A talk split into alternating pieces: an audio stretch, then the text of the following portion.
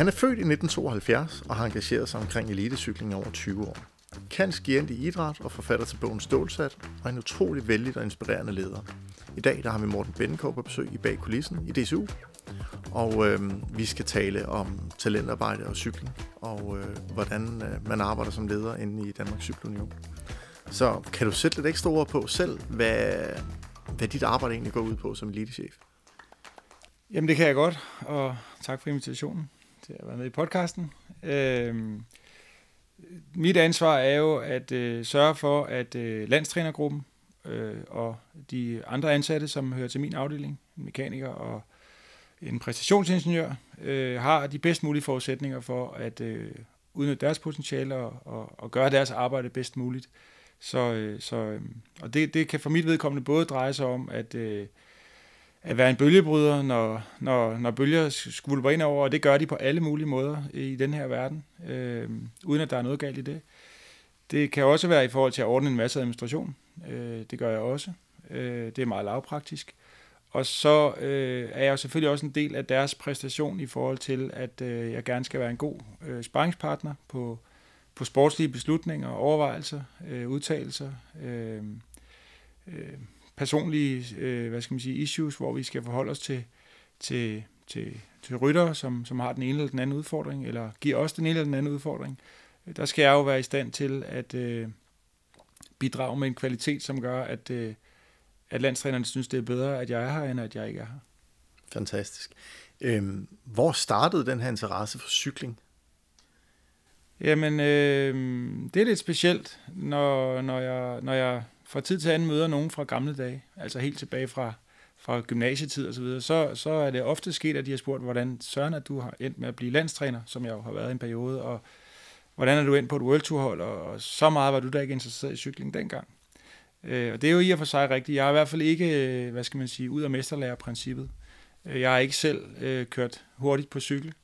Øh, cykelsport har været en af de sportsgrene, jeg, øh, jeg, jeg gik til, Øh, jeg interesserede mig for, særligt i den sidste del af mit ungdomsliv og starten af mit voksenliv, men ret hurtigt øh, begyndte jeg at studere øh, på universitetet i stedet for. Så jeg har ingen cykelsportskarriere, og jeg er ikke, øh, hvad skal man sige, født ind i cykelsporten. Det er, det er kommet øh, langsomt, øh, ved at den ene sten efter den anden er dukket op øh, i floden, og så er jeg ligesom hoppet videre til, til et nyt spændende sted, og, og pludselig er det blevet det, mit, mit arbejdsliv faktisk er, er gået ud på. Ja, hvornår, hvornår, altså du startede, hvis jeg har gjort min research rigtigt, i 2003 eller 4 i Danmarks Cykelunion som uge 19. Ja. Er det ikke korrekt? Det er rigtigt. Hvordan startede det? Det må være omkring der, du også var færdig med din kandidat. Ja, øh, jeg blev faktisk færdig med, med kandidaten i 2003 også. Øh, og øh, min vej ind i, i Danmarks Cykelunion var faktisk, øh, at øh, mens jeg studerede, så jeg, at, øh, at, øh, at man søgte mennesker til at undervise på træneruddannelsen, som, som jeg husker var rimelig ny på det tidspunkt. Øh, og det, det meldte jeg mig til, og, og ret hurtigt var det også, stod det klart, at der var brug for os at lave materiale til nye trin på uddannelsesskalaen. Øh, og dem skrev jeg så også på, øh, så jeg underviste og, og, og hvad skal man sige, tog, tog medansvar for, for DCU's træneruddannelse dengang. Øh, og derved kom jeg til at kende øh, de få landstrænere, der var på det tidspunkt, for butikken var meget mindre dengang. Øh, og samtidig nåede jeg frem til at skulle lave bachelorprojekter speciale på, på universitetet, hvor jeg læste idræt, som du sagde. Øh, og der endte jeg med at lave projekter, øh, både pionerprojektet, altså bachelordelen, og specialet handlede om effekten af eksplosiv styrketræning for øh, landevejs elite cykelryttere.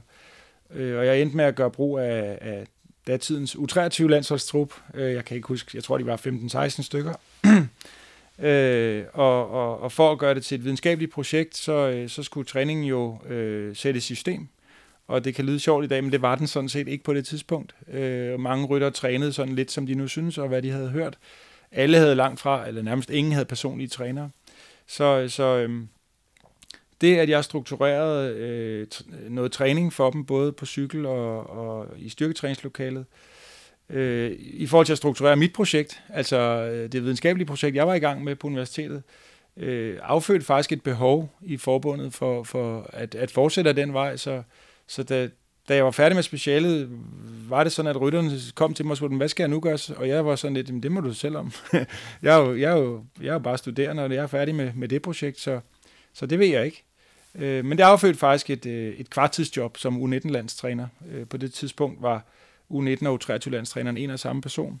Og det betød, at øh, U19-landstrænerens, øh, U19-truppen øh, var sådan en lille smule underprioriteret, fordi at man kun kunne være et sted ad gang, og hvis der var cykelløb på to steder på en gang, så var det jo U23-løbet, der blev prioriteret. Så, så man nåede faktisk frem til at sige, jamen, så kan du måske starte med at tage ansvar for U19-landsholdet på kvart tid. Vi kaldte det kvart tid, vi, tog, vi tog aldrig tid. øh, og, og det udviklede sig til et halvtidsjob året efter, og, og i det tredje år et fuldtidsjob. Og, og så, så er det sådan set bare gået derud af siden da. Hvad, hvad, hvad lavede du ved siden af til at starte med?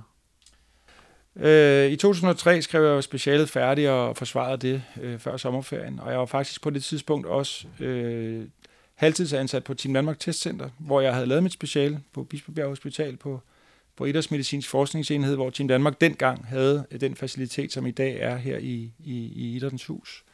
Øhm, så, så jeg øh, havde øh, et studie, der lige skulle gøres færdigt, og så havde jeg et deltidsjob i Team Danmark og et deltidsjob i Danmarks Cykelunion.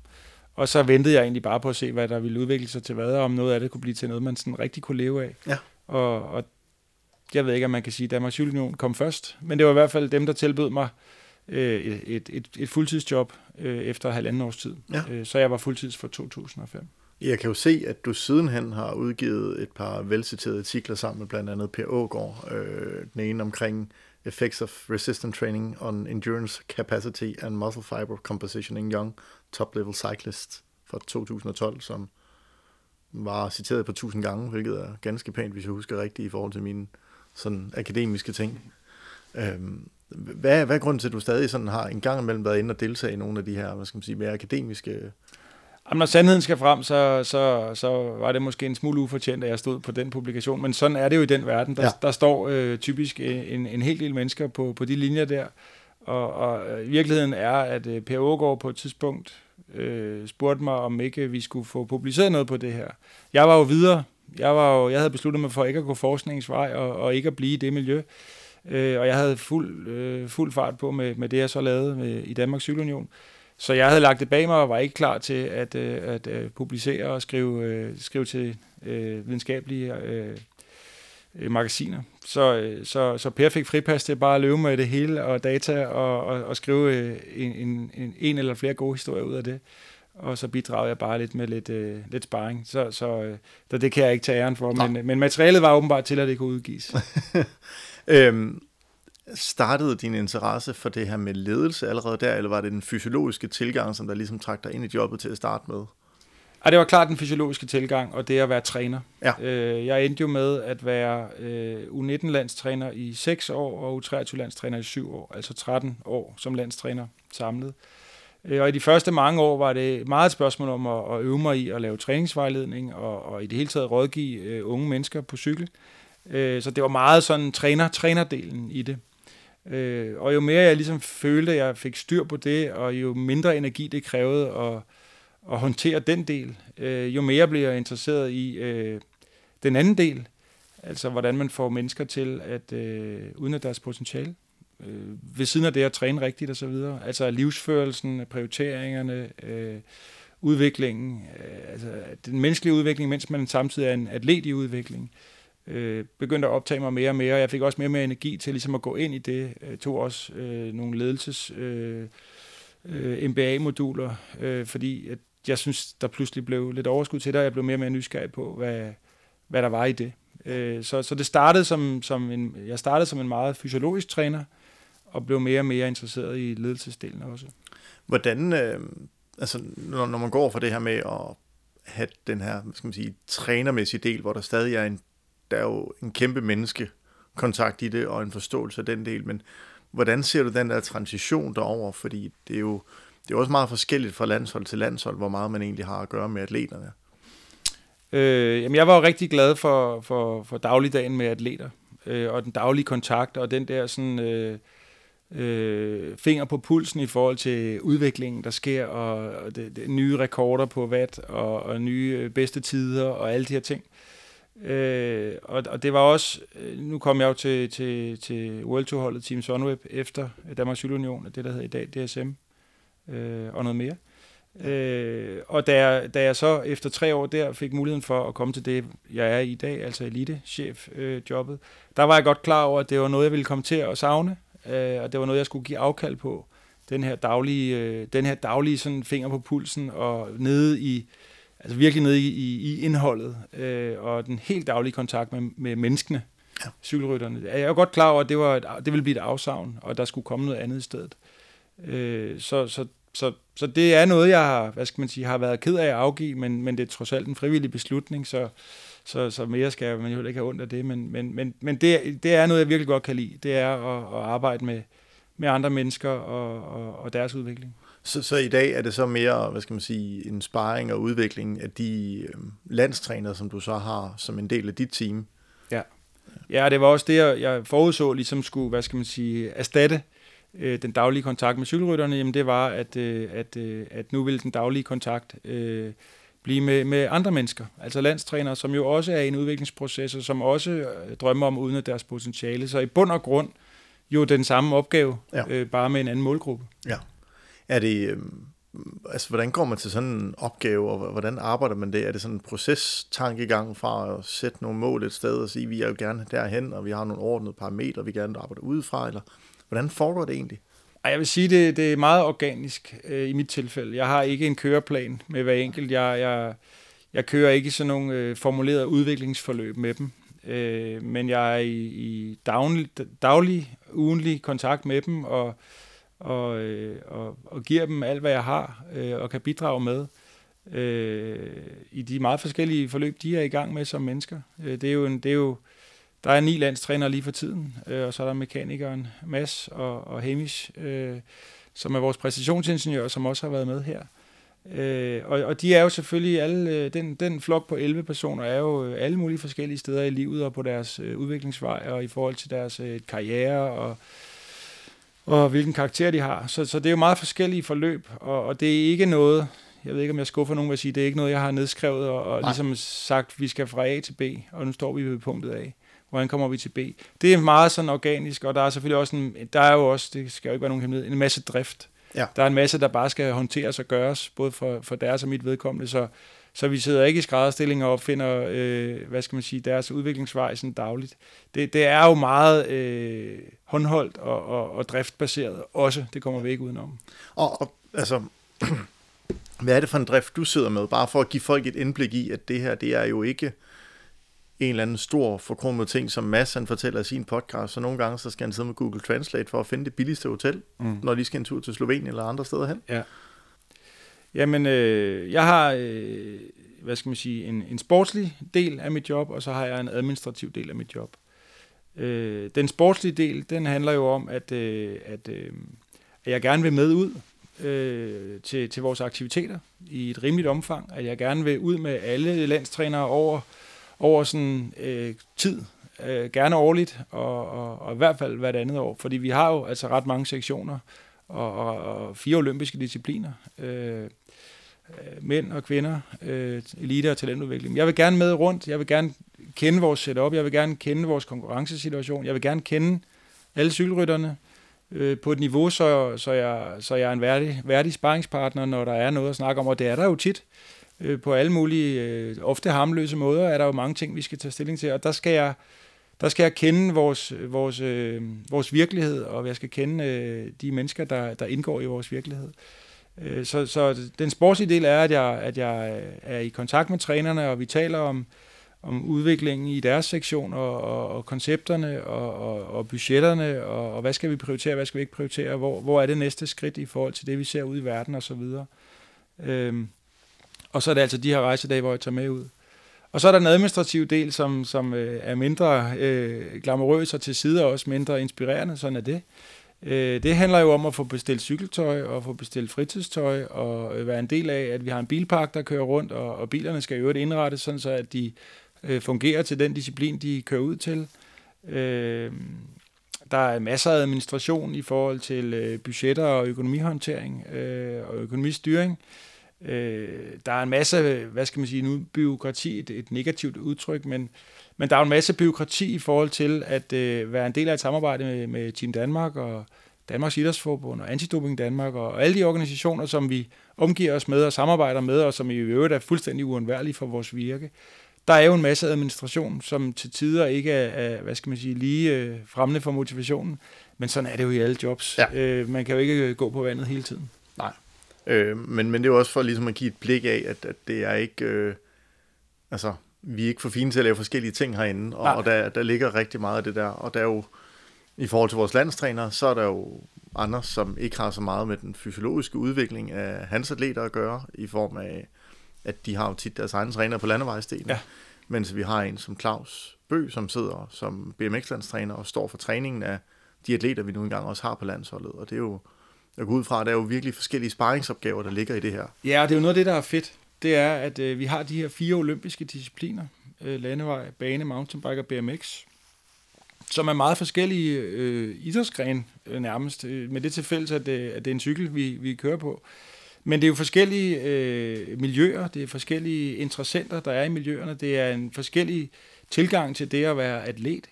Øh, BMX er kommet ind øh, for ikke så mange år siden i Danmarks Cykelunions virke. Øh, de andre discipliner har været der i mange år. Øh, men det er meget forskellige forløb, og det er meget forskellige øh, koncepter, og det, det synes jeg er virkelig spændende. Ja. Øh, jeg kan virkelig godt lide, at det er så mangfoldigt. Det gør det også krævende at, at, at, at sidde på min position, og det bliver vi tit mindet om af både Team Danmark og DIF, som siger, men det er jo også nærmest som om, du håndterer fire sportsgrene. Øh, det gør jo også, at vi har mange OL-deltagere, for eksempel. Selvfølgelig er vi også dygtige, vi får kvalificeret nogen, men vi, men vi, er, jo, vi er jo med så mange steder, så vi, vi fylder altid meget. Vi er altid mange, der skal, der skal håndteres. Vi er altid mange, der skal have cykeltøj. Vi er altid mange, der skal ditten og datten. I vores masterplan med, med, med Team Danmark, som, som er vores fælles samarbejdsplatform, har vi indskrevet alle de rytter, som er en del af vores daglige virker. Det er jo sådan 80-90 stykker, hvor at, øh, at, øh, at andre forbund, øh, hvis vi ikke lige tager boldspillene, som jo er nogle store hold, så er der jo andre forbund, der, der er en 10-15 stykker, og det er klart, at, at det giver jo meget mere af det hele, øh, men, det, men det giver også meget mere, øh, hvad skal man sige, for mig, øh, spænding, at, øh, at jeg på den ene, øh, i, den, i det ene minut forholder mig til en disciplin og, og et sted øh, i vores virkelighed, og, og øjeblikket efter, der er jeg pludselig over i en anden disciplin, hvor der foregår nogle helt andre ting, og hvor præmisserne er helt anderledes, men hvor vi har lige så stort ønske om at lykkes. Og, og jeg synes, det er enormt spændende at se, om, om, øh, om vi kan det, og, og jeg tænker lidt nogle gange på, på ham derinde på strået med, med de der pinde på tallerkenerne, som, som står og drejer de der øh, pinde rundt, så tallerkenerne spinder på toppen. Og, og hvis, han, øh, hvis der går for lang tid, før han kommer over til en pind, så ryger tallerkenen altså på gulvet. Ikke? Og, og sådan føler jeg mig nogle gange lidt selv øh, sagt på en god måde. Øh, ja. Det er ikke noget, jeg er ked af. Jeg synes, det er spændende, at, øh, at, øh, at vi skal lykkes som idrætsgren ja. øh, på, i, i så forskellige arenaer og i så forskellige miljøer. Og hvordan, altså nu, nu har jeg jo hørt, at, at især landevejsdelen drager stor glæde af øh, Hamish og det banelandsholdet, de rent faktisk udvikler, især i forhold til aerodynamik og så videre. Øhm, er, er der sådan nogle synergier ind imellem, som man ligesom siger, okay, vi prøver rent faktisk på at sige, her kan vi gøre hinanden bedre? Jamen det er der. Øh, så, så på den ene side, så er jeg også meget, øh, hvad skal man sige, fortaler for, at øh, vi skal gøre tingene rigtigt de enkelte steder, og det er ikke nødvendigvis det samme. På den anden side, så er der jo, vil der jo oplagt være synergier øh, på alle mulige ledere og kanter øh, som, som, som vi skal være dygtige til at øh, drage nytte af, når vi nu er sådan et stort og fint fællesskab. Øh, så som et eksempel på det, øh, så var noget af det første, øh, vi tog fat i, da jeg kom til med BMX, det var faktisk at begynde at forholde os til, øh, hvorfor sidder dragterne så løst? Hvorfor, hvorfor kører man i motocross-lignende øh, dragter som flager, når det nu faktisk gælder om at komme hurtigst muligt ned ad en rampe, hvor man nærmest kører 60 i bunden, øh, og, hvor, og hvor vindmodstand er en stor faktor det må da være, det må da være en, en ret stor fordel at få det tøj ind til kroppen. Og der var så i øvrigt nogle UCI-regler, som gjorde, at det måtte man rent faktisk ikke, men, men det gjorde vi lidt alligevel. Men vi startede faktisk med at teste BMX i Ballerup Super Arena. Altså begynde at teste på, øh, hvad, for nogle, hvad for nogle trøjer vil være hurtigst, hvad er det bedste buksesetup, er der nogle hjelme, der rent faktisk er hurtigere end andre, øh, øh, er der noget på cyklen, vi kan gøre ved, øh, er der nogle dæk, der faktisk ruller bedre end andre, øh, når vi sådan sætter os for at undersøge det videnskabeligt. Så det var et eksempel på, at vi, at vi tog noget fra banen, øh, erfaring og, og tilgang fra banen og, og prøve at bringe over i en anden disciplin. Og det har vi jo faktisk også gjort med landevejen, fordi landevejen er jo også klart inspireret af, hvad vi har gjort på banen, og, Og de enkeltstartstest, vi, vi nu har lavet en del år med, med, med nogle af vores allerbedste cykelryttere fra både herre- og damesiden, de er jo fuldstændig inspireret af al den viden, vi har, for at øh, det har vi gjort i mange år på banen. Så det er jo hele den der videnskabelige tilgang er et godt eksempel på, at vi, at vi faktisk prøver at, at udnytte synergier i forhold til, at vi har en viden et sted, som, som også er relevant, selvom at øh, den anden sportsgren er, er vidt forskellig fra den, fra den første. Ja, og det er jo, altså, Parantini, som vi har som tøjleverandør, er det jo en stor del af jeres fortjeneste, det tøj er, som det nu engang er, for det er jo... Jeg vil næsten gå så vidt som til at sige, at det er udelukkende af, af, af vores fortjeneste. ja. øh, vi, vi gør virkelig meget ud af, at, øh, at de dragter skal være de hurtigste i verden. Øh, I hvert fald så må det ikke bagefter stå tilbage, at vi kunne have gjort mere for, at det blev de hurtigste i verden. Og det er jo også noget, der er kommet fra baneprojektet, men, men det er jo virkelig smittet af på, på vores, for eksempel på vores enkeltstartstragter, på vores speedsuits, på, på landevejen, hvor vi ikke har copy-pastet, for det kan man slet ikke. Det handler om, øh, hvilke tekstiler og hvilken måde at sætte tøj sammen på, som er rigtig ved, ved forskellige hastigheder. Så, men, men, men evnen til at finde ud af, hvad der er hurtigst for hver enkelt disciplin, er jo, er jo, er jo en, vi har oparbejdet øh, i banesammenhæng. Det er, jo, det er jo ret vildt at, at tage den der vej rundt, og så have, have et setup, hvor man har en helt anden indflydelse, og så kan tage og flytte over på de steder, hvor man, man i hvert fald kan prøve på at sige, at her kan vi flytte nogle parametre, hvor vi ellers ikke har den store indflydelse på folks træning, øh, kvæg at, at de er ude på teams, som der har en anden indflydelse på tingene. Men, men når nu kommer sådan en segway ind til det, så er det jo også, nu har jeg jo hørt lidt om, at, at der er jo faktisk et schema omkring, hvor meget har folk trænet de sidste 20 år, og hvordan ligger man indenfor. Altså, jeg kan jo høre, der er jo sådan en metodetankegang og en optimeringstankegang, som du hele tiden har med i dit arbejde omkring, hvordan kan vi gøre nogle ting, så vi gør det bedre, mere effektivt og får mest ud af de ressourcer, vi nu engang har. Øhm, og har det været sådan fra starten af? Jeg vil sige, at, at det har det. Øh, jeg er jo som sagt ikke kommet ind via mesterlærerprincippet, og det vil jeg også sige, jeg husker tydeligt øh, i de første år, at, at jeg skulle slå mig igennem. Øh, ikke her i Danmarks Union, for de havde jo valgt at ansætte mig, men mere sådan ude i miljøerne, at, øh, at, øh, at man kiggede lidt på, hvordan der kunne komme sådan en professor ind og, og, og, og skulle fortælle noget om, hvad man gør i cykelsport, og det kan jeg godt forstå. Øh, men, men det var nu engang det, jeg havde fået til opgave. Øh, og jeg har jo hele tiden ligesom haft for øje, at det, det jeg ligesom skulle bringe til bordet, det var jo så ikke den praktiske erfaring. Jeg har ikke prøvet at køre Tour de France, jeg har ikke været til VM i landevejscykling som, som, som cykelrytter, som aktiv. Øh, så, så det jeg kunne bidrage med, og det som jeg var blevet valgt på, det var jo faktisk evnen til at, øh, at strukturere øh, en organisation og strukturere nogle opgaver og, og formulere, øh, hvad skal man sige, ønsket om at komme herfra og derhen, og så også finde ud af, hvordan vi gør det, og konceptualisere nogle ting, og beskrive nogle ting, osv. Det har jo ligesom været det, jeg skulle komme med, eftersom jeg ikke var nogen storslået cykelrytter selv, og ikke kunne komme med den erfaring. Øh, og jeg vil våge at påstå, at det var noget af det, der var en styrke dengang i forbundet, det var, at man faktisk fik, fik blandet praktikere og, og teoretikere, øh, så, man, så man i princippet kunne få det bedste fra alle verdener, øh, øh, og ikke kun øh, praktikerbaggrunden, men selvfølgelig heller ikke, og det vil heller aldrig ske, kun teoretikerbaggrunden. Det vil, aldrig, det vil jo aldrig blive et scenarie i et forbund. Men det der med at få, at få, få samlet mange kompetencer øh, et sted, altså i et forbund, øh, tror jeg var en fordel. Øh, og, og nu refererer du til, til det her med, med de træningsanbefalinger, som, som jo er ryggraden i vores talentudviklingsarbejde. Det kan vi godt sige, at de stammer jo faktisk tilbage fra, fra, fra 2003, hvor at, at jeg så blev 19-landstræner på kvart tid, og, og årgangen faktisk hed 1985, så var Anders Lund, øh, som, som er landstræner i dag, Kasper Jørgensen, som er landstræner i dag, Michael Mørkøv. Øh, som stadig er aktiv. Som stadigvæk er aktiv.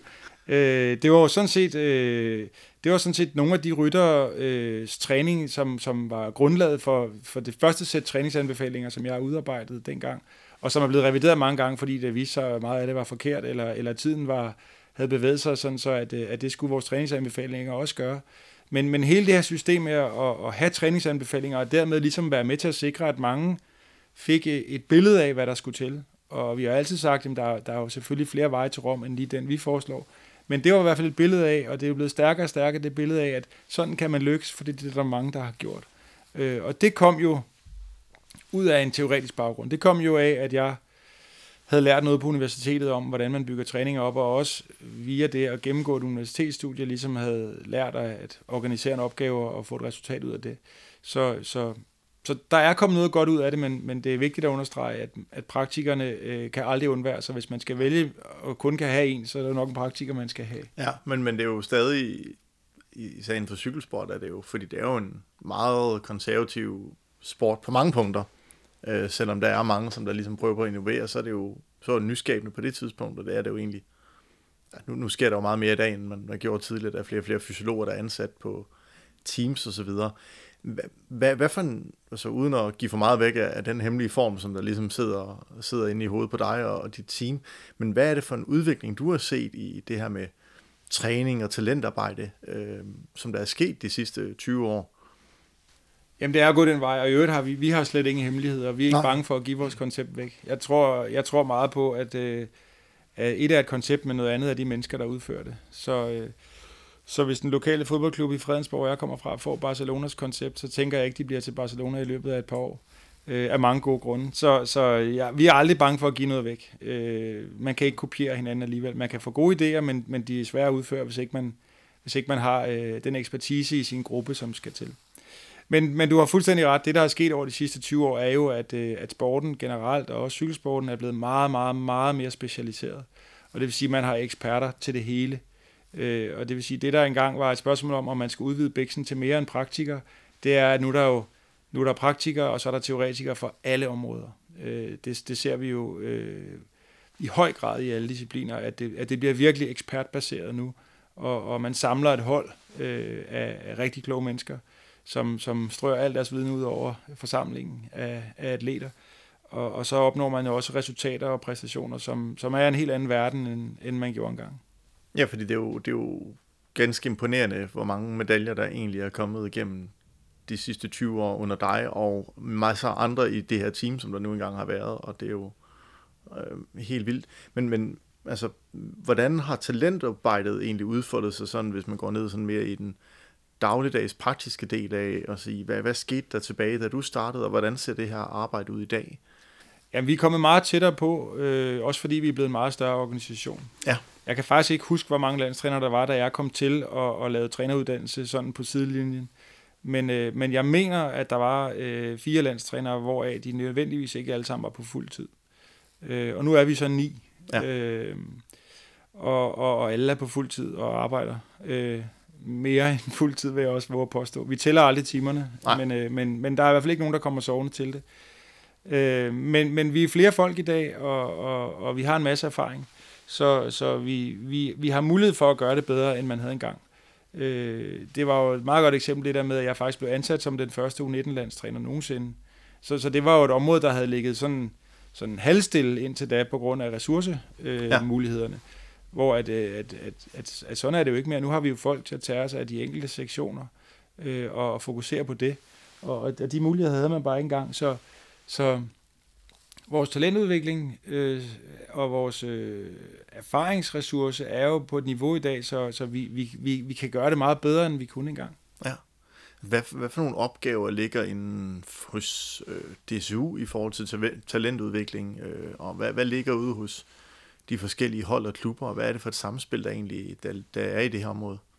Jamen, der er jo en masse, hvis vi tager landevejsdisciplinen ja. som eksempel, fordi det er jo som sagt fire, fire forskellige historier. Men, men ja. hvis vi tager landevejshistorien som eksempel, så, øh, så er at det, at, øh, at vi i dag faktisk er et sted, hvor at danske øh, topryttere kan vinde alle slags cykelløb. Der findes ikke et cykelløb, som en dansk rytter ikke kan vinde.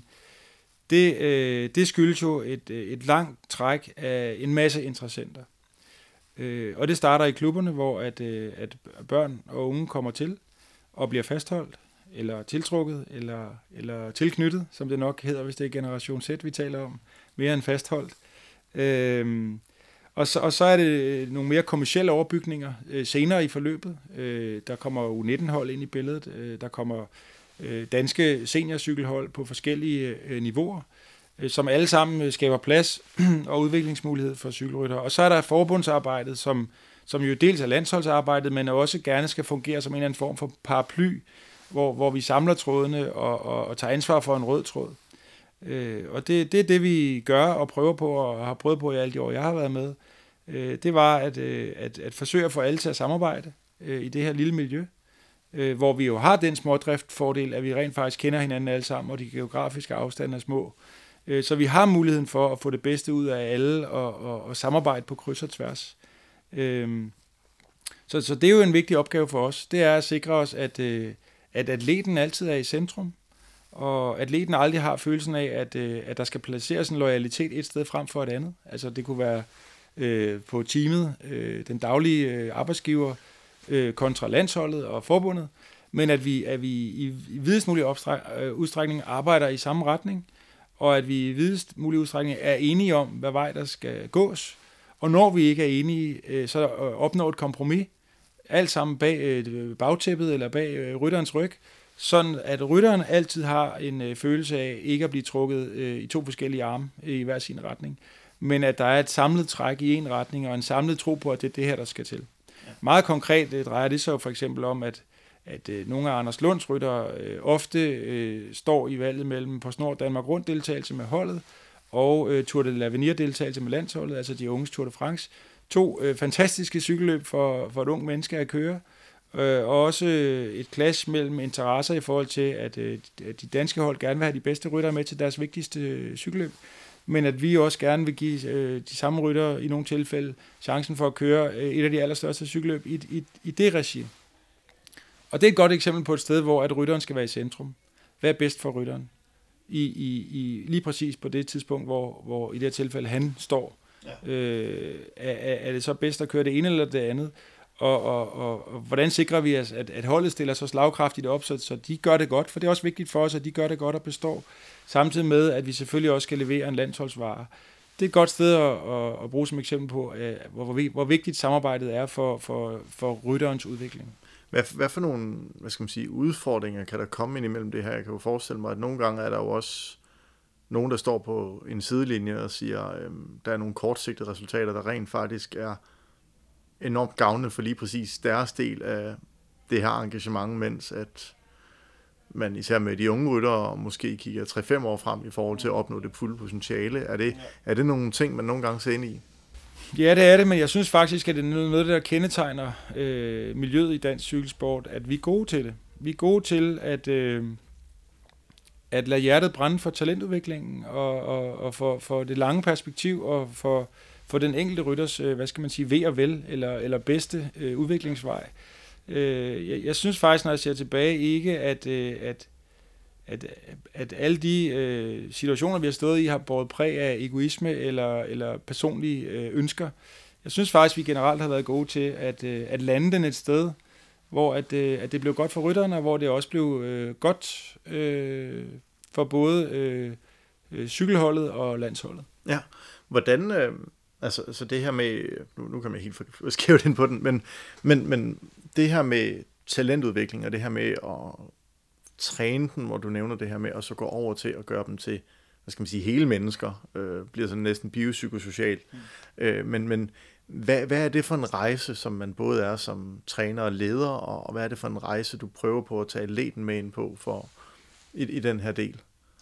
Jamen, øh, det, det er jo, det er jo, det er jo en tur, hvor at, at, vi, at, vi, at vi rent faktisk forholder os aktivt til det hele menneske. Ja øh, ud fra den betragtning, at i en dansk øh, talentudviklingsmodel, der kan man ikke bare kompromittere øh, det enkelte menneskes civile liv.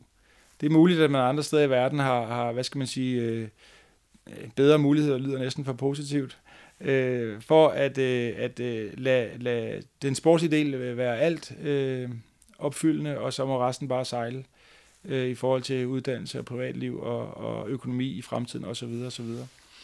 Øh, der, der, der, der går vi ind til det i, sådan et helhedsperspektiv, og et meget godt eksempel er, at jeg kommer direkte fra, fra en øh, udviklingssamtale med en BMX-rytter.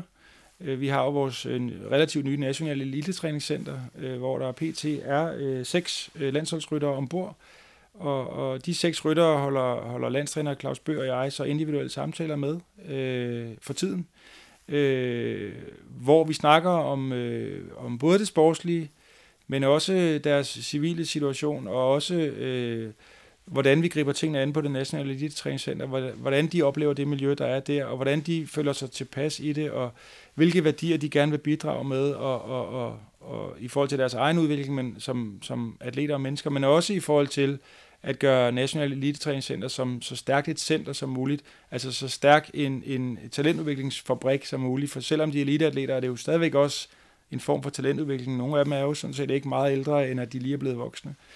Øhm, så, så de her udviklingssamtaler er et meget godt eksempel på, at, at vi snakker ikke bare om, hvordan vi vinder VM. Øh, vi snakker om at, at, at vinde, øh, gå efter at vinde VM, samtidig med, at vi har det godt og udvikler os som mennesker, og i øvrigt får mest muligt ud af flest muligt. Fordi det, det har vi et fælles ansvar for, og det har vi også muligheden for i dansk cykelsport. Igen, jeg kalder det en smådriftfordel. Vi er ikke så mange.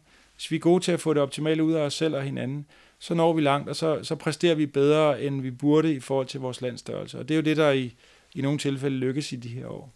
Det er jo, det er jo ret interessant. Hvordan, øh, når, når du snakker med kollegaer i udlandet, hvis du engang med dem gør det, hvordan ser de på den måde at arbejde på her i Danmark? Fordi det er jo, hvad skal man sige, nok lidt mere nord, nordeuropæisk eller skandinavisk model at se, uh, se træning og talentarbejde på. Øh, jamen det er ikke, altså det skal ikke være nogen hemmelighed, at vi, vi får meget ros af vores konkurrenter lige for tiden, og det går sådan lidt op og ned i showbiz, og lige nu er, rider vi på en bølge, hvor det går rigtig godt, og så får vi jo meget ros, og, og der er også nogen, der spørger, hvordan vi gør, og klapper os på skulderen, og, og siger, at de kunne tænke sig at gøre lidt lige sådan, eller, eller hvad det nu måtte være. Så, men det er jo sådan mest i løse termer, vi snakker om det. Vi, ja. vi, vi sidder ikke, vi har ikke seminarer og rundbordsdiskussioner, hvor vi sådan går i dybden med det og, og fremlægger for hinanden. Så, så det er egentlig mest sådan øh, for mig i min position og for landstrænerne på hver deres positioner, at de har nogen, de snakker med, de har nogen, de sparer med, de har nogen, de, de, de bonder med socialt, og dem øh, erfaringsudveksler man med. Men, men, det, men det er ikke sådan, at vi er blevet bedt om at præsentere sådan i en større sammenhæng, hvordan Søren vil lige gøre. Og det, ja, det kunne selvfølgelig også godt være en inspiration at høre lidt om, hvordan hinanden gør, men, men igen vil jeg vende tilbage til at sige, det, det er jo individuelt i hver enkelt nation og i hver enkelt øh, kultur og population, hvad der skal til, og hvad der er faciliteter, og hvad der er opbakning, og hvad der er økonomi, og hvad der er træner øh, potentiale, og, og hvor mange der kan tiltrække de rigtige trænere til netop forbundsjobbene.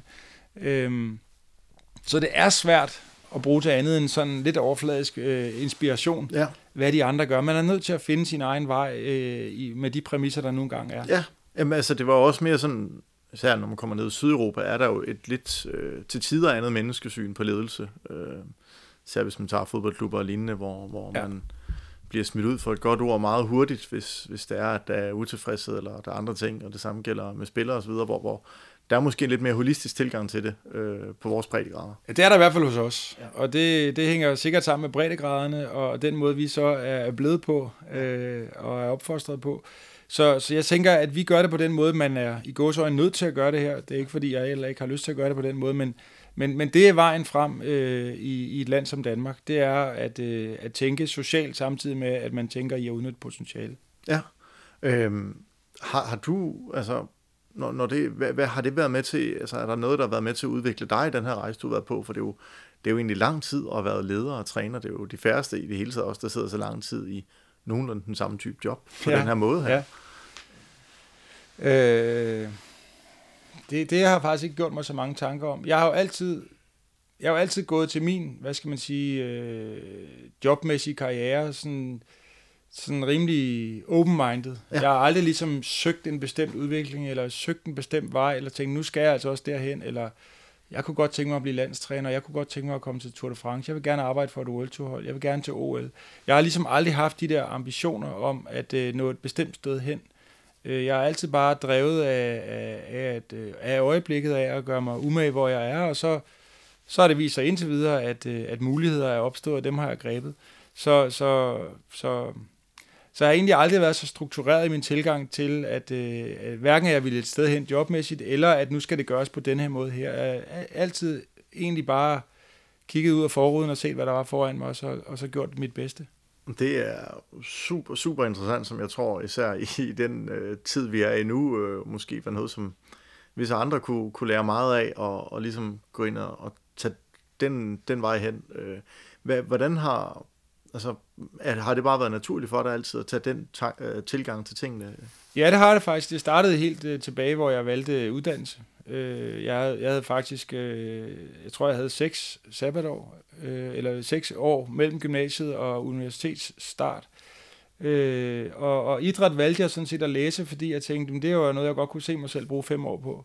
Og jeg havde ingen verdens idé om, hvor det skulle føre hen. Øh, jeg vidste dårligt andet, end man i hvert fald kunne blive gymnasielærer jo i idræt, hvis man tog et, et, et andet fag ved siden af.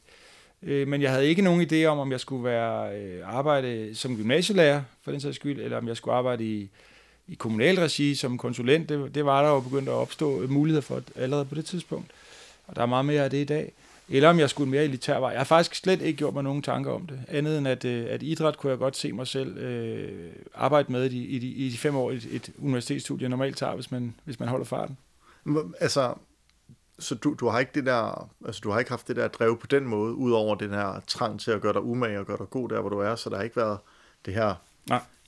Nej, og det kan måske godt lyde lidt uh, desillusionerende, eller, eller Nej, jeg synes, det er spændende. At, at jeg ligesom er så uambitiøs, at jeg aldrig ligesom har ville et bestemt sted hen, og så gået all in for det. Jeg har gået all in, jeg har bare aldrig altså ligesom ville et bestemt sted hen. Øh, og det er ikke noget, jeg har besluttet mig for, at, at det skulle være sådan. Det er bare sådan, det har været. Jeg har virkelig ikke haft man kunne jo godt have sagt, når nu er jeg ungdomslandstræner, jeg, vil, jeg kunne godt tænke mig at komme videre til et World Tour hold. Hvordan kommer jeg det? Øh, det har jeg aldrig tænkt over. Da, da, da jeg blev spurgt af Team Sunweb, kom det helt bag på mig. Øh, at, øh, at de spurgte mig, om jeg ville arbejde for et, et World Tour hold. Ja. Øh, og så overvejede jeg selvfølgelig det, og endte med at sige ja i øvrigt. Øh, men, øh, men det var ikke det var ikke det var ikke noget jeg ville. Det er faktisk også meget øh, sjov øh, anekdote at tænke tilbage på at at i, i min senere landstrænerår var der flere, der spurgte mig, om jeg ikke skulle øh, gå efter at øh, blive øh, det, der hed sportschef i forbundet dengang. Altså det job, jeg rent faktisk har nu, som vi så kalder elitechef i dag. Øh, blandt andre min forgænger Lars Bunde spurgte, skulle du egentlig ikke være den næste, når jeg engang skal noget andet? Og øh, Team Danmark foreslog det, og, og den daværende direktør øh, Jesper Vore foreslog, at jeg skulle ligesom skulle gå den vej, og, og på det tidspunkt sagde jeg, at det har jeg ikke en interesse i. Jeg har det bedste job, man kan få i Danmarks Cykelunion, og det var U23-landstræner på landevej. Øh, så, så, så det afslog jeg sådan ligesom, det var ikke et jobtilbud, men det var bare et forslag til en vej at gå. Og det, det kunne jeg ikke se mig selv i på det tidspunkt. Øh, og så var jeg så tre år ude, og, og så kom der faktisk et elitechef-job i spil her, som, som jeg pludselig så på med andre øjne, og, og så endte jeg med at gå efter det og, og få det. Men, men det er et meget godt eksempel på, at det var ikke lige frem, øh, det lå ikke i kortene. Tværtimod vil jeg næsten sige, så var det ikke noget, jeg havde lyst til, øh, når vi ser 10 år tilbage. Nej, men altså, jeg synes jo, det er enormt inspirerende, fordi at, at når jeg er ude og snakke med meget drevne mennesker generelt, har de jo nogle mål et eller andet sted, øh, og så kan det være, at de sigter på solen, og så rammer de en stjerne ved siden af, og så er de stadig noget langt, eller månen for den sags skyld, hvis nu tager det sådan ja. meget ophøjet. Og, og, og det her med at sige, okay, vi, vi prøver rent faktisk at være i det, vi er nu, og så gør det rigtig godt, hvor vi er, er jo også en vej til rent for at blive dygtig og blive anerkendt for dem, man er, og det leder også nogle steder hen jo. Ja, altså i hvert fald har min ambition været ligesom at, øh, at være glad for det, jeg var i ja. i øjeblikket. Altså at nyde hverdagen med respekt for, at livet ikke var evigt. Øh, og det lyder så ophøjet, det er det egentlig ikke. Men, men jeg har koncentreret mig om, at, øh, at, at, at det skal være sjovt at arbejde, jeg skal være inspireret af at lave det, jeg laver. Og så har ambitionen egentlig været at stå op og gøre sig umage hver dag. Ja. Øh, mere end, end ligesom at, at, at, at se et pejlemærke derude, jeg vil hen til. Og det er jo ikke, fordi der er noget galt i det. Nej. Og, og i virkeligheden er det jo sådan, mange af atleterne tænker, de vil gerne være verdensmester og så prøver de at finde ud af, hvordan de, hvordan de bliver det. Øh, det, er bare ikke, det er bare ikke sådan, jeg tænker, men, men jeg kan sagtens tænke sådan på, på andres vegne. Men, men hvordan, altså nu, nu nævner du egentlig et meget konkret eksempel til en anden tankegang, og vi har x antal personer i verden, som der tænker, de vil gerne være verdensmester. Der er kun en, der bliver verdensmester, to andre, der kommer på podiet. De har, hvis de er rigtig heldige, 10 chancer for det i løbet af deres liv øh, og nogen, der aldrig får det, og måske heller ikke har selvindsigten til det. Hvordan arbejder man med at sige, vi finder også en rolle til dig, og du er stadig god til at være i et professionelt miljø, men det kan godt være, at du aldrig bliver verdensmester. Hvordan arbejder man egentlig med, med, med de atleter? Ja, men, men, men vi respekterer jo, og er også øh, selv drevet af, at vi gerne vil skabe verdensmester. Ja. Så vi respekterer jo selvfølgelig, at de har en drøm om at blive verdensmester. Det, det er sådan set også vores drøm, hvis niveauet ja. ser ud til at være der, eller potentialet. Men, men vi holder fast i, at det, det virkelig drejer sig om, det er at udnytte potentialet fuldt ud. Øh, ud fra den øh, logik, at, øh, at vi jo ikke er over de andre. Så, så vi, uanset hvor meget vi øver os og udnytter vores potentiale, så kan vi jo risikere, at der er nogen, der er bedre end os. Øh, og dermed kan det ikke lykkes. Øh, det, der derimod kan lykkes med sikkerhed, det er, at øh, selvom det er svært, at hver enkelt menneske kan udnytte sit potentiale. Og så er, må vi se, om det rækker til at blive verdensmester. Og det afhænger selvfølgelig af potentialet, men også, hvem der ellers lige er i den generation. Øh, der kan jo godt være, at der er en ener, som er umulig at slå til hver en tid, men man kunne godt være blevet verdensmester 10 år før eller 10 år efter med det niveau eller det potentiale, man havde. Så, så samtidig med, at vi ligesom går efter at blive verdensmester, og vi målsætter jo også at blive olympisk mester osv., så, videre, så har vi bare hele tiden for øje, at det, det, det, det også handler om, det er at øh, blive så god, som man kan. Øh, og som jeg engang skrev i, i bogen Stålsat, det, er, jamen, det handler ikke om, hvor god du er nu, det handler om, hvor god du gerne vil være. Og, og, og, og det er jo et eller andet sted, det, det lyder mærkeligt at sige, det er viseord, men, øh, men, øh, men det, det er jo rigtigt, at, øh, at øh, der falder mange fra, når man rent faktisk øh, ser på, hvem der vil gøre det, der virkelig skal til for at udnytte potentialet fuldt ud. Fordi det er jo en kæmpe opgave. Ja, og det er jo en enormt fascinerende opgave, fordi det er jo, når man, når man ser blandt andet, hvad I laver på banelandsholdet, det er jo en detaljegrad af en anden verden i forhold til rent faktisk at, hvis, hvis, man, hvis man tager det udefra og bare ser, om det er folk, der kører rundt i en ring i x antal minutter, til at gå ind og se, hvad det kræver af detaljer for mm. at sidde så tæt på hjul ja. og holde den rigtige position. Mm. Og cyklen, der ovenikøbet har taget helt lang tid at udvikle, for at den kan være den hurtigste, øh, er jo nogle ting, som der bare handler om umage, og fordi at der er et drev omkring at, at gøre det bedste i forhold til de muligheder, man har jo. Ja. Øhm, når, når, når du så nævner det her med, at, at du, du, du skiftede ligesom DS, DCU på et tidspunkt ud med øh, Alpecin, ja. hvad, hvad, hvad var det, der fristede dig den vej? øh, ja, Jamen det var jo, altså nu havde jeg været landstræner i 13 år, ja. øh, og jeg var sådan set på ingen måde træt af det. Øh, jeg var stadig ikke inspireret til at starte en ny sæson, og jeg kunne sagtens være fortsat med det. Øh, øh, og, og så kom det så egentlig af, at, øh, at øh, Søren Krav Andersen øh, var på vej til at lave en kontrakt med det hold, og, og vi var til Tour de l'Avenir øh, i august. Og det var aftalt, at, øh, at de godt måtte komme forbi fra, øh, ja det hed Giant Alpecin på det tidspunkt holdet øh, øh, og, og rent faktisk underskrive kontrakten med Søren. Det havde jeg sagt, den, den er god. Øh, alle forhandlinger var foretaget, så det drejede sig bare om at mødes et sted og få sat den krusedulle. Og det, det har jeg så sagt, det, det kunne de godt komme og gøre efter en af de der bjergetapper, så kunne de komme til vores hotel, og så, og så kunne det jo hurtigt blive overstået. Det var en formalitet. Og der øh, trak de så mig til side og, og, og spurgte, om jeg havde tid til et møde, og vi endte med at sidde til klokken 3 om natten, og, og de, de øh, stillede ligesom en mulighed op, som jeg slet ikke havde sådan overvejet øh, at jeg skulle have niveau til, eller at det, eller, eller at det var noget, jeg skulle. Øh, altså komme til et World Tour hold og være øh, både sportsdirektør og træner og coach. Øh, så det var selvfølgelig flatterende og smirende, og og som sagt overraskende, at, at de synes, at jeg måske havde niveau til det. Øh, og man kunne jeg godt se, at det gik virkelig godt øh, med, med de unge danskere. Vi havde vundet de første fire etapper af Tour de l'Avenir med tre forskellige rytter. Så, så jeg, når jeg tænkte nærmere kunne jeg godt se, at selvfølgelig var der jo også, øh, kunne der være en vis interesse at se, hvad, hvad sådan en som mig så kunne. Så det endte jeg med at overveje længe, og, og igen tænkte, hvad giver jeg væk, og hvad får jeg? Og, og jeg følte egentlig lidt, at jeg smed hele min integritet på gulvet.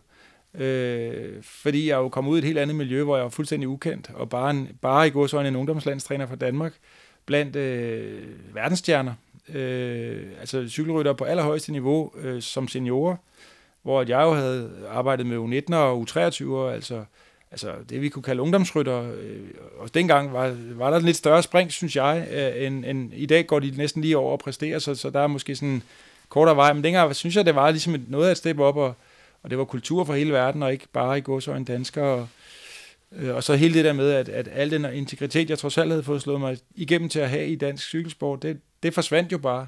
For nu var jeg bare en, der, der skulle bevise forfra.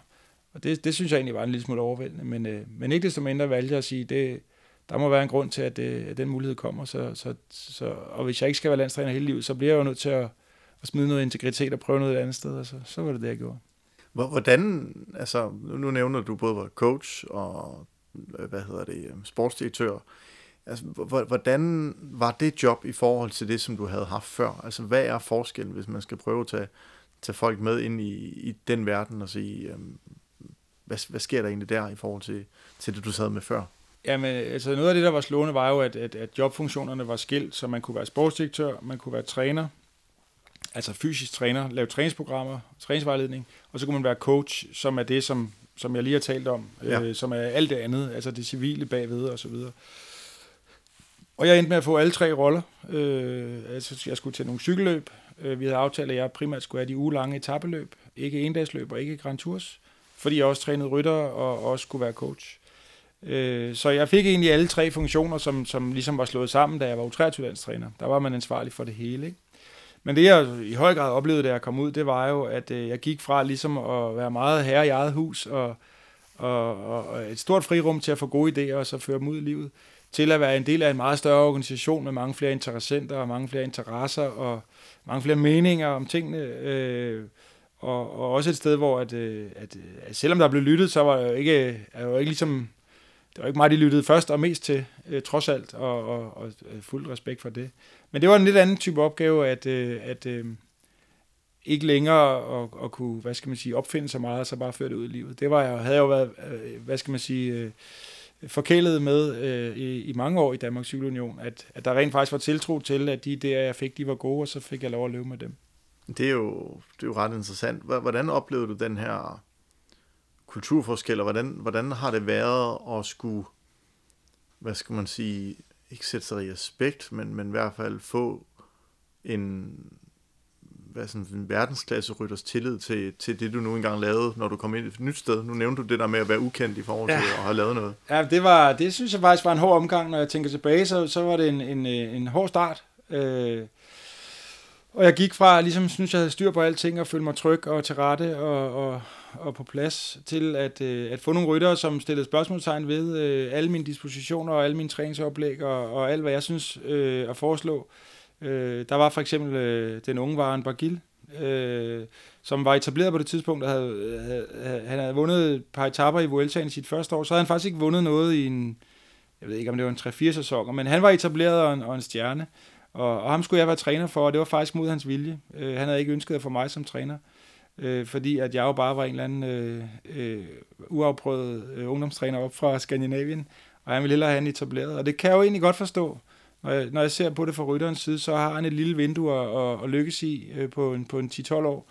Og, og så er han bare en del af et eksperiment, hvor de har fundet en eller anden... Øh, en eller anden et eller andet sted fra, han aldrig har hørt om, og, og, og så skal han ligesom lægge sin skæbne i mine hænder, ikke? Det kan jeg egentlig godt forstå noget forbehold overfor, men det føles en lille smule, øh, hvad skal man sige, øh, øh, inconvenient. Øh, ja. At skulle forklare alting, og, og, og, og, og i, i og for sig blive sådan, øh, hvad skal man sige, udfordret på, på alle typer beslutninger. Øh, jeg havde også andre rytter, som bare lagde deres skæbne i mine hænder og sagde, du er blevet ansat her, så må du jo være klog, bare, bare begynde at træne mig. Ikke? Men, men Bagil skulle jeg slå mig igennem til, og, og øh, det lykkedes faktisk også over tid, og, og og, i de år lærte jeg meget af øh, at arbejde med meget forskellige mennesker, at, øh, at nå ind til hver enkelt og, og ligesom mærke efter, hvad der var behov for her for at få et samarbejde i gang. Øh, og det lykkedes også med Bargil, og, og han havde jo faktisk et forkromet år, øh, året inden han skiftede, hvor han, hvor han vandt to etaper i turen og, og bjergtrøjen og, og kom derfra øh, med højt humør. Så, så det endte jo godt, men, men, øh, men, men det, var, det var en svær tid, men, men også en lærerig tid, fordi at jeg, kom til at arbejde med voksne mennesker, og voksne mennesker fra forskellige kulturer og verdensdele, og, og også fra forskellige niveauer.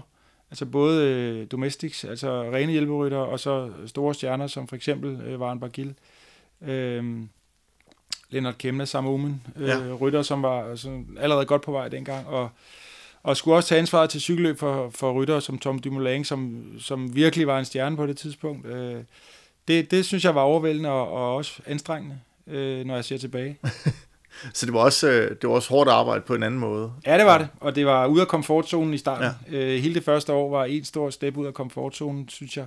Og så fandt jeg fodfæste hen ad vejen, og, og så fik selvfølgelig også opbevar, øh, hvad hedder det, oparbejdet en, Øh, nogle, nogle, altså noget, noget erfaring og, og en vis velvilje og også integritet der lige så stille, så, så det blev nemmere og nemmere, men, men, men, men jeg, skulle lige, jeg skulle lige slå mig, i, slå mig igennem igen. Hvordan, øh, når, når, man, når, man, når man kommer ind i sådan et sted der, og du, du har sådan en som Varen og, og nogle af de andre der, hvad, hvad er det for en, altså hvis, hvis man sidder som ungens øh, aspirerende træner eller leder og tænker, hmm, der, der er de her hurdles, der man også sidder overfor, fordi at der er nogen, der måske ikke har den tiltro, men skal måske bevise hvad, hvad gjorde du for ligesom at få den tiltro, eller få deres tro på, at du nok skulle sørge for, at de kom det rigtige sted hen? Jamen, øh, først og fremmest accepterede jeg deres mistro. Ja. Dem, der havde det. Det var slet ikke alle, der havde det. Nej. Fordi det er også en karakter og, og, at være mistroisk eller åbensindet, ikke? Jo. Og, og der er ikke, jeg synes som sagt slet ikke, der er noget forkert i den måde, øh, Vava, han, øh, han umiddelbart sådan reagerede. Det kan jeg mm. faktisk sagtens forstå. Så, så jeg accepterede først og fremmest præmisserne, at, øh, at her skal jeg altså vise, hvad jeg dur til, før at øh, nogen tror, jeg dur til noget. Øh, og, og så lyttede jeg til mennesker og, og kiggede og, og forstod og, og altså, altså stillede mig til rådighed og, og åbnede mig selv øh, ja. i håbet om, at de også lige så langsomt ville åbne sig. Øh, og, og, og det synes jeg egentlig er en god vej. Det er jo også det, jeg gør i dag. Øh, landstrænerne er jo også en, en broet forsamling af meget forskellige mennesker, der er forskellige steder i livet, og forskellige øh, indsigter og forskellige måder og ønsker at gøre tingene på. Og, og der er der også brug for, selvom det er hjemme i, i det trygge Danmark igen, at, øh, at øh, tilgå dem på, på altså enkeltvis, ja. øh, i forhold til, at, at, at jeg jo gerne vil have det bedste ud af dem, og jeg gerne vil give dem de bedste forudsætninger for at have et fedt arbejdsliv, og, og i øvrigt blive her øh, så længe som muligt, fordi det er jo også en, en del af os lykkes nu, det er, at vi skal holde på, på de bedste trænere øh, længst muligt. Ja, øhm, nu det, det lyder sådan kvart i Karl Weig, når du forklarer alle de her ting, og sensemaking, og det er jo super spændende. Hvad, hvad, hvad tænker du, den, hvad, hvad, hvordan bliver man en dygtig træner, hvis du sådan kigger, nu, nu har du haft lang tid med det, og det er jo, nu, nu sidder du selv og udvikler dig, og du har haft en, en lang rejse selv. Hvad, hvad, hvad, hvad udgør den dygtige træner egentlig? Ja, det er, det, det jo åndsvært spørgsmål, ja. som du ikke har fået lov til. Man kan næsten ikke undgå at lyse på noget, og så, og så komme til at lade noget øh, stå i mørket. Men, øh, men jeg tror meget på det her med at, øh, at øh, gøre sig umage. Ja. Øh, at lære øh, og tage til sig. Øh, og stå op hver dag og, og, og have lyst til at gøre sit bedste. Og, og være åben over for, at, øh, at det gør man muligvis ikke endnu eller aldrig. Øh, men så i hvert fald komme så tæt på som muligt. Øh, og, og så skal man være god til at samarbejde, og man skal være, man skal være rigtig god relationelt. Fordi det nytter ikke noget, at man, øh, at man er verdens klogeste, hvis, øh, hvis ikke man kan øh, skabe en bro til dem, man skal overdrage sin viden til. Så er det sådan set bedre at være en lille smule mindre klog, men til gengæld kunne komme igennem øh, øh, og, og, og kunne skabe en linje til mennesker. Ikke? Så, så jeg er egentlig endt med at mene, at øh, og der kan man godt nogle gange klasse lidt med dem, som, som hvad skal man sige, lever under for træningsdelen, at der er jo rigtig mange måder at blive god på, og der er altså nogle cykelrytter, der kan blive gode lige meget, om de kører 5x3 eller 3x5. Øh, og, at, og det i virkeligheden nogle gange skal, skal, skal, måske skal være lidt simplere.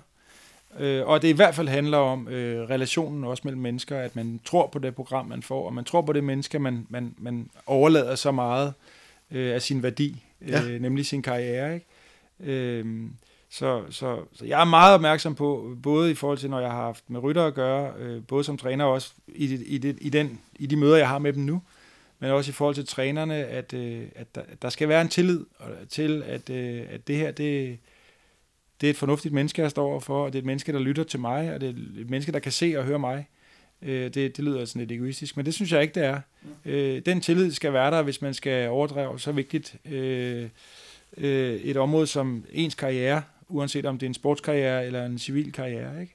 Så, så, så skal man være man skal være attraktiv og dele sine øh, vigtigste ting med. Ja, det, det synes jeg er en rigtig god ting at tage med. Jeg tænker, fordi jeg har et hav af spørgsmål, som vi ikke når i dag, øhm, så jeg kommer til at invitere dig en gang mere, men der er, der er et punkt, jeg egentlig virkelig gerne vil ind på, øhm, inden vi, øh, vi stakker af og prøver at komme et eller andet sted hen, hvor det rent faktisk er varme, for vi sidder nede på demonstrationslager, og her er minus 5, øhm, og jeg kan se, at du sidder og skutter der også. Øhm, fremtidens talenter og det rigtige miljø. Du har jo nævnt noget om, hvordan I arbejder, og det er jo indtil videre en succes. Men hvordan kan vi som forbund og klub og nation blive endnu bedre til at skabe det rigtige miljø for at fordre, at vi kan opretholde det her i fremtiden? Det er selvfølgelig også et stort spørgsmål. Men ja, det er det jo. Men, øh, men, men, men et, relativt kort og, og øh, utilfredsstillende svar, ja. er jo, at vi skal blive ved med at være omstillingsparate. Vi skal blive ved med at leve i nuet, og ikke i fortiden. Øh, Øh, vi, må ikke, vi må ikke tro, at det, vi gjorde i går, er rigtigt i morgen. Og nu nævnte jeg lige Generation Z før. Der, der, der, der, hvis man er med længe nok, og det er forbundet jo i hvert fald som institution, øh, og nogle af, af menneskene i forbundet er også med længe, så, så skal man jo indstille sig på den nye virkelighed, og på nye generationer, og på nye øh, situationer i verden. Øh, så, så vi skal blive ved med at være åbne og organiske over for øh, den opgave, vi står overfor. Og det lyder meget øh, fluffy og, og upræcist. Men man kan ikke komme det meget nærmere, for vi ved jo heller ikke, hvad der skal til om to år, øh, eller om 10 år, eller om 20 år. Så, så vi, skal være, vi skal have øjne og åbne, og så skal vi følge med tiden. Øh, og så skal vi blive ved med at, at, at, at være i stand til at rekruttere de bedste, der er, til de vigtige stillinger. Øh, nu taler jeg om min afdeling i, i, ja. i elitesektoren. Øh, hvis ikke, vi, hvis ikke vi kan rekruttere de bedste trænere, så bliver vi heller ikke så gode, som vi kunne være blevet. Så, så vi skal være attraktive øh, som arbejdsplads, og, og den enkelte stilling skal være attraktiv og bestridt og motiverende, ligesom jeg selv har oplevet i min, i mine landstrænerår, at det var. Og, øh, og så skal vi se os godt for i forhold til de generationer, der, der kommer øh, til os, og, og tilgå dem på en moderne måde. Ja, så lad os tage det aller sidste. Vi har øh, om 6-7 måneder, der har vi OL i Paris. Mm. Øhm, hvad, hvad håber du, øh, vi, vi kommer til at opnå dernede, hvis tingene går, som, som I drømmer om inde i jeres elitesektion? Jamen, vi har jo, vi har jo forpligtet os selv øh, til at gå efter tre medaljer. Øh, det var det antal, vi også vandt i Tokyo øh, hvor jeg synes, det var tre fortjente medaljer. Altså, det var, det var ikke stolpe ind eller noget. Øh, vi, vi, øh, vi fik tre medaljer, som vi fortjente. Og det er et stort antal, øh, fordi vi skal huske, at, at, øh, at, at, at Danmark som nation vinder jo ikke 50 eller 100 medaljer. Vi vandt 11 i Tokyo, så, så kan man vinde tre, har man gjort det godt. Øh, og det er vores målsætning, både i, i vores daglige arbejde indbyrdes eller her i huset, men også i forhold til vores samarbejdsaftale med Team Danmark, så er målsætningen rent faktisk tre medaljer, og så formulerer man også det, man kalder en acceptabel øh, målsætning, som er en medalje. Øh, og når vi kigger os omkring, så, så siger vi lidt til hinanden, det vil jo det vil vi jo ikke være særligt tilfredse med, hvis vi skal være helt ærlige. Ja. Men, men vi må også erkende, at der skal jo ikke meget til, før det går galt. Så det er godt at have en acceptabel målsætning, så man trods alt kan, kan tage udgangspunkt i, hvis nu det ikke rigtig lykkes. Hvis vi får nogle alvorlige skader op til, hvis cykelløbene ikke går vores vej i de enkelte discipliner. Ja. Så, så målsætningen er tre medaljer, og vi, og vi, vi mener, at vi kan acceptere en. Øh, og, og, og det bliver enormt spændende. Altså, hvis, hvis alt klappede, ville vi jo kunne vinde mere end tre. Det er jo bare sjældent på tværs af fire discipliner og tre ugers konkurrence, at alt klapper, så, så, så, så man plejer at sige, at der skal tre gode chancer til at få en medalje, ikke? Og, og, og, og dermed er tre medaljer jo mange, for så skal man åbenbart have ni gode chancer, ikke? Jo. Øh, og, og det er alligevel mange at skulle generere, så vi håber på, jeg håber på, at, øh, at vi kommer hjem med, med tre medaljer igen, og det er ikke for at være uambitiøs, at man ikke vil vinde flere end i Tokyo, men tre medaljer er bare meget i en dansk ja. kontekst. Altså fordi det er jo bane, og hvor mange discipliner har vi der, hvor vi sådan virkelig gør os gældende? Jamen, øh, jamen på banen øh, er vi jo egentlig der lige nu, hvor vi, hvor vi jo godt tør udnævne fem medaljechancer, og ja. det, er jo, det er jo så det, der i princippet matematisk øh, øh, skulle give knap to medaljer øh, alene. Ikke? Øh, der, der tror vi faktisk, vi, vi har mulighed for at, at tage en medalje, hvis alt lykkes. Ja hver gang vi starter. Ikke? Øhm, og banen skal jo lave medaljer, hvis vi skal, hvis vi skal lave tre. Det er, sidste lavede de sådan set alle tre. Øhm, så, så, så, så der skal jo komme medaljer fra banen igen, ellers så kan vi ikke lykkes. Og, og så er der jo bobler, som i landevejen, hvor vi normalt har en chance, ja. men, men nogle gange bliver man også bare nummer fire. Ja, og, og, og landevej, linjeløbet er jo mere uforudsigeligt. Ja. End, øh, det, det, er jo, det er jo en mindre lukket disciplin, end for eksempel enkeltstarten er, og også, øh, lad os sige, holdløbet på banen. Øh, og vi har jo også øh, øh, færre chancer i, i BMX og mountainbike. Det tror jeg på. Og, og det kan godt være, at den samlede sandsynlighed for, at vi ikke tager en medalje, er lidt større end for, at vi tager en.